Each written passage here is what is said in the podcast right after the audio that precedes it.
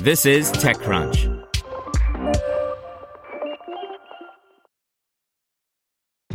This episode is brought to you by ShipStation.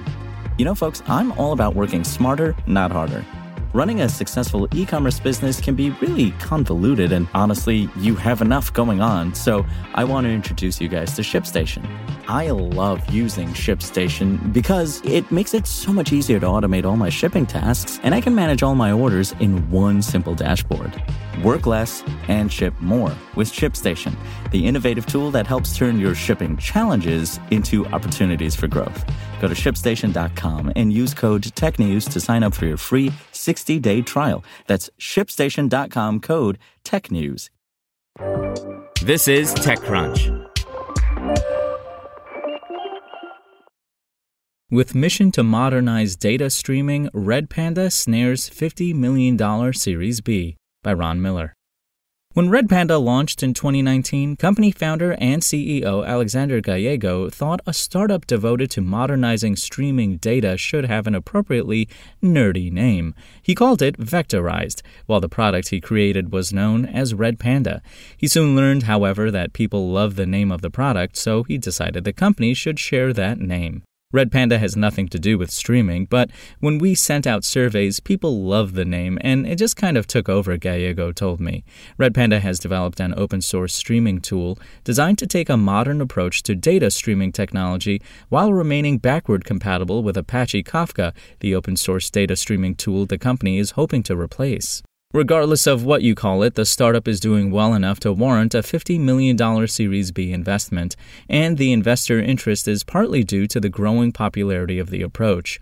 From an adoption perspective, we went from thousands of clusters deployed at the beginning of the year when we launched Redpanda to hundreds of thousands of clusters deployed by the end of the year. And today, we're deploying more clusters per day than we did in the first six months, Gallego told me. One of the main reasons for that growth is the company's new focus on limitless data retention, a capability that he said is capturing the attention of the developers. What's happened in the market is that streaming is now the foundational part of how to build new modern applications. It sits as the bottom layer on which to build new applications. And for that, you need unification, and what I mean by that is you need limitless data retention. And so that feature alone actually changed how the market perceived and how developers think about real time data, Gallego explained. He said the company is able to provide this infinite retention because of its approach to streaming. For starters, it reduced a lot of the complexity into a single tool, eliminating the need for multiple systems to run different parts of the streaming process. They combine that with low cost cloud native storage solutions and WebAssembly, an open source approach to running high performance web applications. Companies using Redpanda include Akamai, Cisco, and Sprout. The company has grown from 22 employees when we last spoke in January 2021 to around 60 today, with plans to continue adding people with help from the new funds.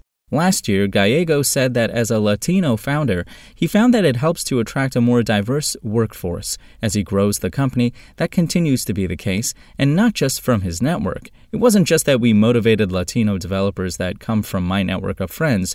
We actually attracted people from all over the world in a multitude of countries, and people from super big companies like Google, Uber, and Facebook, etc. So it has worked, he said. The company also has a scholarship program called Hack the Planet, which he described last year at the time of his previous funding. I started a scholarship where we just give money and mentorship to communities of Latino, black, and female developers or people that want to transition to software engineering, he said. While he says he does it without strings attached, he does hope that some of these folks could become part of the tech industry eventually and perhaps even work at his company. Today's round was led by GV with participation from Lightspeed Venture Partners and Haystack VC. The company has now raised over $65 million.